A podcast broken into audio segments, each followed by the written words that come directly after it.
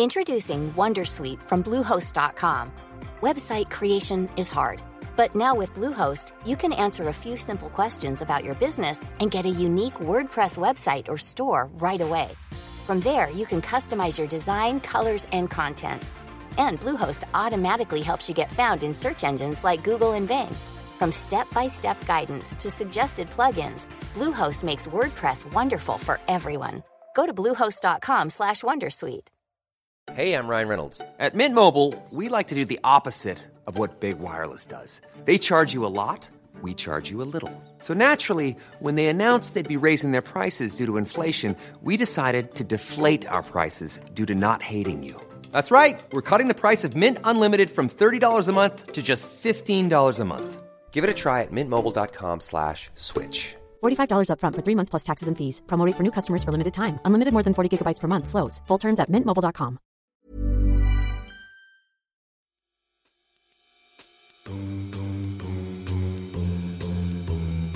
Hello, and welcome back to the Prospect Podcast, where we speak to the brightest minds and talk about the ideas that matter in politics, arts, and society. I'm Alan Rusbridger, I'm the editor at Prospect, and today I'm really delighted to be joined by the former executive editor of the New York Times, Bill Keller, to discuss a really fascinating feature he wrote for the most recent issue of Prospect about the Americanization of British prisons, which asks whether our criminal justice system is heading towards the same levels of dysfunction as its American counterpart. Bill, welcome. And perhaps I could ask you first Thank you. about how you became interested in the whole issue of criminal justice, whether that, I know it was a sort of what you call a late in life um, conversion, but was it while you were still editing the New York Times or was it after you left? Neither. It was in 2014. At that point, I'd finished my eight years as executive editor of the Times and was writing a column. I'd been doing so for a couple of years. And I got a phone call from a former journalist turned financier turned philanthropist named Neil Barsky, who asked if I wanted to become the founding editor of a new journalism uh, organization that he was founding, a nonprofit called the Marshall Project. Aside from the sort of requisite covering night cops for the Portland Oregonian when I was a rookie, I really never focused on criminal justice as a subject. I wrote a couple of columns before I gave Neil an answer and was appalled by the conditions of criminal justice system in the U.S. And so I left the Times and joined him and spent five years there before I retired from that gig, uh, immersed in cops, courts, and corrections. Perhaps it would be useful piece of context if you can give us a broad brush description of what it was about the American criminal justice system that so dismayed you once you began to study it in detail. Sure. I mean, the, the numbers are pretty familiar to, to people by now who followed the stories of the criminal justice issues. America incarcerates more people than almost any other nation on earth in proportion to its population. They tend to be overwhelmingly people of color. The American policing has come under intense criticism, especially since the George Floyd killings. But even before that, as unnecessarily reliant on force and unnecessarily or exceptionally focused on communities of color the thing that stuck with me and has stuck with me in the years since I began my education on this subject is the waste. This the waste of human potential. When if you've spent any time in prisons or talking to inmates or talking to former inmates, you're struck by how much lost potential there is in the prison system. And that's I guess if there's one thing that's my motivating driver, that's it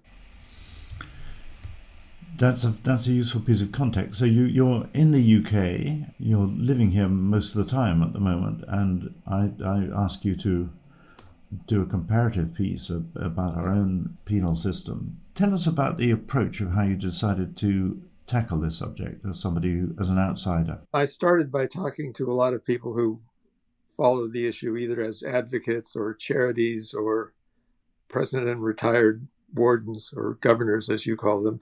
And I did a lot of reading. I spent a lot of time talking to your friend John Podmore, who's quoted in the piece, who has been a governor of prisons and has written a book some years ago called Out of Sight, Out of Mind, a, a real flaying of the UK criminal justice system and particularly the prisons. And then I approached the Ministry of Justice press office and asked for some assistance in getting into prisons because I don't think you should write about something you haven't made an effort to see for yourself. They declined my request to help, but a lot of other people were willing to help. Uh, there are plenty of entry points into the prison system. The Howard League for Penal Reform, Andrea Coomber, who's the director of the league, was particularly helpful in connecting me with of side doors into prisons and accompanied me to, on a couple of visits. It's striking that nobody was surprised that the Ministry of Justice didn't want to be very helpful because there's not a lot of political gain in focusing on people behind bars. I mean, out of sight, out of mind is a was the ideal title for John Podmore's book. But once you're in, the wardens have a lot to say, as do the staff and the inmates. And and I was struck by the consensus of all of those people that things are headed in the wrong direction in the UK. Just just to pause there, I mean, if you'd been writing a similar piece in the States, would it have been any easier to get inside prisons? Are they more accessible? I can't give you a uniform answer to that because we don't have one prison system as you do. We have a federal prison system, 50 state prison systems, and then what we call jails, which are for people who are awaiting trial or awaiting sentencing. There are thousands of those. And there is no uniform level of openness. As a general rule, I would say corrections departments are more opaque than most government institutions. But there are so many options, so many prisons out there that you can usually find some place that will let you in. So you write in the piece about seeing a variety of prisons HMP, Coldingley, Pentonville, Thameside, and Five Wells. Can you describe the sort of spread of experiences that you encountered in those different types of prisons? Sure. Pentonville, which was the last one I visited, is uh, represents the literally Victorian era relics. Pentonville is in North London, but there are roughly a third of the the prison estate is consists of these places that were built when Victoria was queen and needless to say, show their age. Five Wells and Thameside, I wanted to see because they're both run by private contractors. Um, Five Wells is in East Midlands and is the newest prison in the estate. When I was there, it was not even entirely occupied yet. They were still bringing in prisoners. And it's the place that prison officials like to hold out as a model to to show that they're to show their level of enlightenment. It's a new facility. It's run along relatively progressive lines. Thameside is a, an older prison, but has been under under private management for a few years. And Coldingley, which is in Surrey, was appealing because they had, they have 500 or so prisoners. A large number of them are people serving long-term sentences, life or or double-digit years, and they have a occasionally have an event they call Lifer Day, where they bring in people from the prison advocacy groups and the parole board and charities that deal in prisons and prisoners serving life gather and get to question them about the bureaucracy and the politics of the prison system. So I went to a lifer day at Coldingley and found it fascinating. I'm not sure that covers the entire range of the disparate prisons in the UK system, but it gives you a pretty broad, a pretty good idea of the breadth. I think you've been inside more prisons than many people writing about prisons in this country. If I can read one one paragraph, which um, from your piece, which really encapsulates the trend in this country. You write, but an American journalist exploring the UK's version of punishment hears many echoes of American dysfunction, and they are growing louder. And then you list them overcrowded cell blocks, low staff morale, violence and self harm, rampant drug use and mental illness, a severe shortage of rehabilitative activities, a parole system widely described as an abject failure in safely reintroducing prisoners to the free world as in the US, the UK's incarcerated population is dis- disproportionately black, about 13% of those behind bars, compared to 4% of the population at large. And inmates of colour find the system suffused with racism, subtle and not so subtle. And you also mention the fact that sentences in England and Wales are growing more draconian, which is driving up prison populations. And that's and there's also an exodus of experienced staff. So that all amounts to a fairly dismal picture, which which confirms the suspicion that, that we're learning the wrong lessons from from the American experience. Yes, I, I'm not sure how much of it is an attempt to emulate the the American experience. The, what does the lawyers say? Correlation is not causality. I mean, both the U.S. and the U.K. are responding to realities on the ground, and two of the realities are, first of all, that doing a prison, a proper prison, uh, is expensive. It costs a lot of money, and prisons in my country and yours have had periods of austerity. And the other thing is the population that's served by prisons, meaning the inmates, is not a terribly sympathetic constituency. And so the politics, the, there's not a great political will or incentive to fix things. So It's so much easier to get up on a pedestal and and fearmonger and talk about woke prisons and pretend that prisons are country clubs. After the break, we'll talk more about the crisis in British prisons. If you enjoy our podcasts and you would like to consume more of our journalism, we'd encourage you to subscribe a subscription unlocks full access to Prospect content across newsletters, web, app, and print. And right now, a subscription to Prospect costs as little as £1 per month. So visit Prospect Magazine, all one word, .co.uk and subscribe now. Head over to Hulu this March, where our new shows and movies will keep you streaming all month long Catch the award winning movie Poor Things, starring Emma Stone, Mark Ruffalo, and Willem Dafoe. Check out the new documentary, Freaknik The Wildest Party Never Told, about the iconic Atlanta Street Party.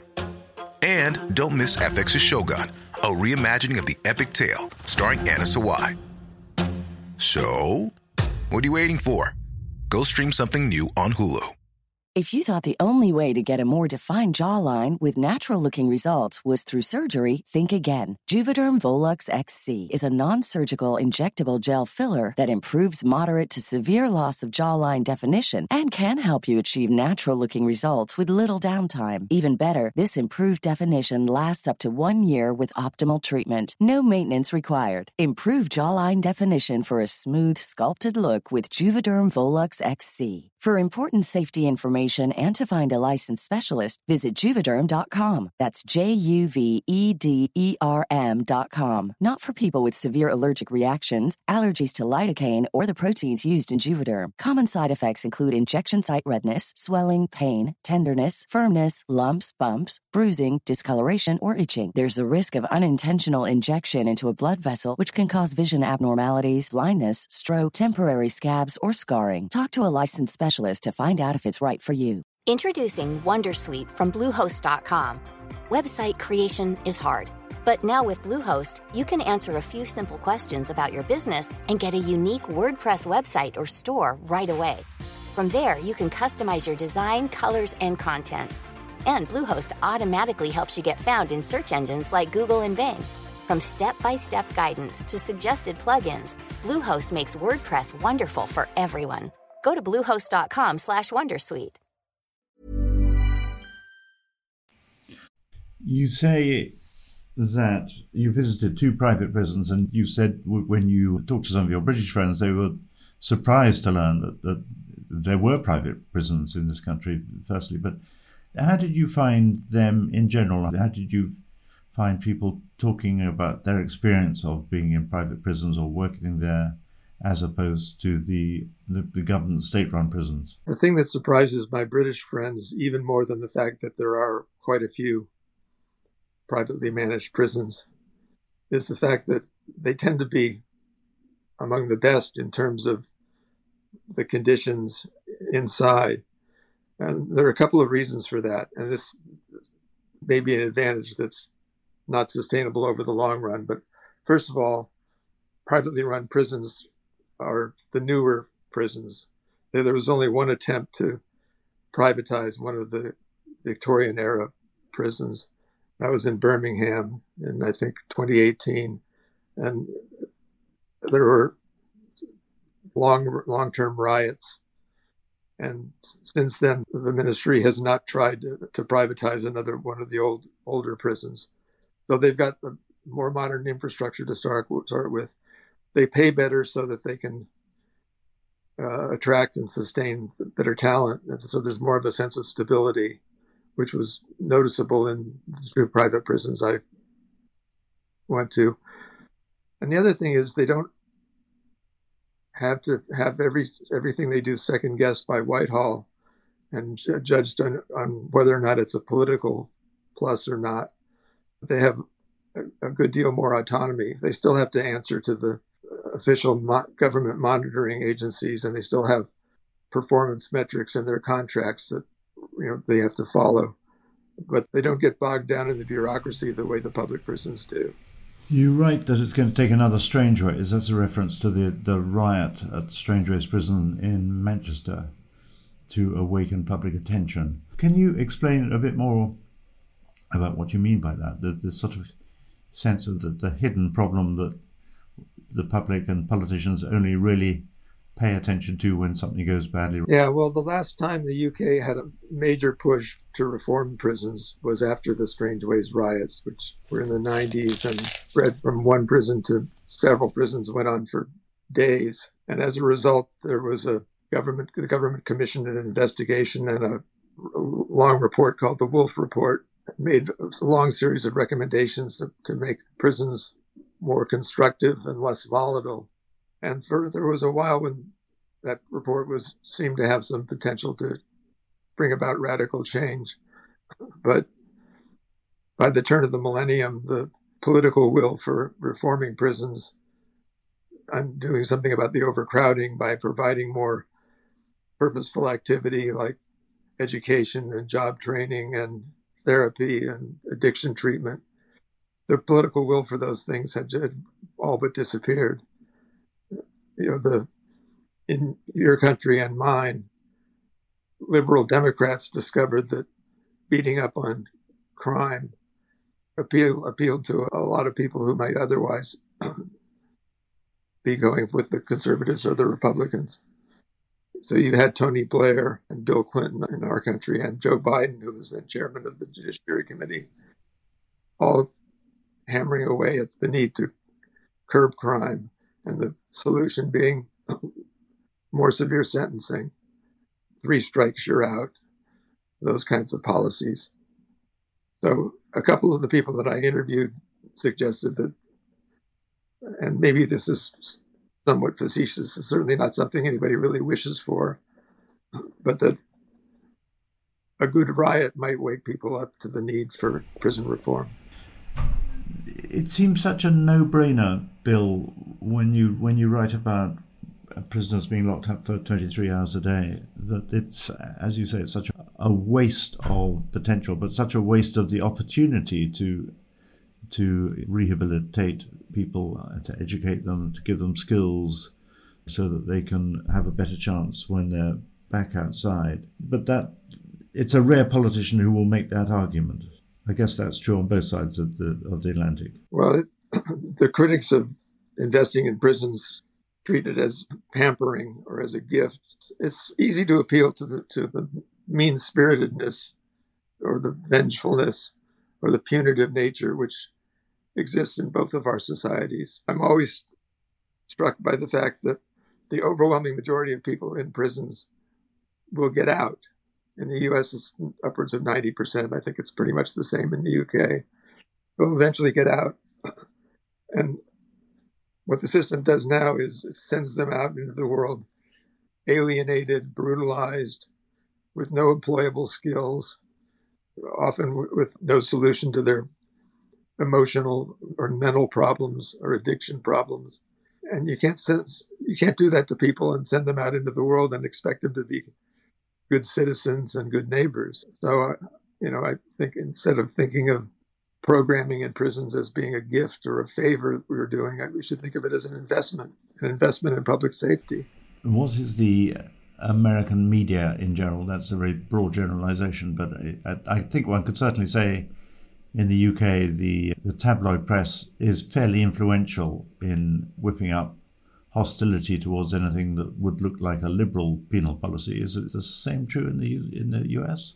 Yes, a decade or so ago, there was a the growth of a conservative prison reform movement, which was based largely on the sort of libertarian philosophy that the prison system is just like any other big government organization. It's uh,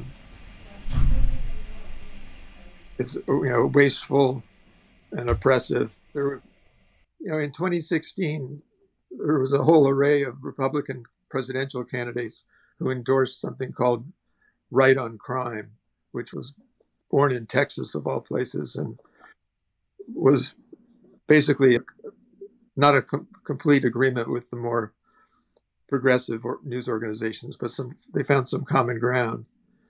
Since that time, they've largely been silenced by um, the Republican re-embrace of tough on crime as a standard for for somebody's elect uh, uh, electoral prospects, and that's been fed by our tabloid press and and especially by Fox News, which is you know which spares no opportunity to identify woke behavior on the in the prison reform movement. It must be difficult being involved in this world for so long to keep your spirits up. I'm wondering what positive signs you see, if any, in the world that you write about. I do. I think paying attention to this issue has made me more of an incrementalist rather than an absolutist. I don't see any prospect that prisons are going to be transformed into universities or anything like that. But I do see a lot of goodwill and creativity on the part of people who run prisons in both countries. In our country, there has been a uh, a lot of interest in how they do prisons in Scandinavia and Germany and the Netherlands. My heroes, if that's the right word, are the the people who run prisons and who've tried to experiment with doing things better. And in our country, there are a number of prison systems that have made field trips to Scandinavia and the Netherlands and Germany, where they have more progressive prison systems, and have tried to set up sort of pilot programs to apply the lessons of those countries. Um, in your in your country, there are um, a number of inventive governors who have set up special units, for example, for um, drug treatment, where you create a smaller unit within the prison and people are given incentives, mainly more time out of their cell, in exchange for being tested for drugs a couple of times a, a week. Pentonville, which as I said earlier, is one of the older Victorian era relics in North London, recently opened a unit for prisoners with autism and ADHD attention deficit disorder who have a hard time adjusting in the general population. And they've created the special unit for them where they get more therapy and and don't have to put up with the torments of the general population. Those kinds of things I find encouraging, although they're hard to sustain. They cost money. The people who sponsor them move on to different jobs. But nonetheless, I wouldn't say this gives me a sense of optimism, but it gives me a sense of hope, which I cling to. Well, as it can be a very depressing subject, to end on a slight note of hope is probably the best we can hope for. Thanks so much, Bill, for joining us. If you enjoyed this podcast, then do grab a copy of the brand new issue of Prospect Magazine, which is, has got Bill's really excellent feature. We've got a cover story on the monarchy and the seabed. It was news to me that the monarchy had seized ownership of the seabed in the 1960s. We've got the science journalist Phil Ball on whether AI can think and uh, how afraid we should be, and much, much more.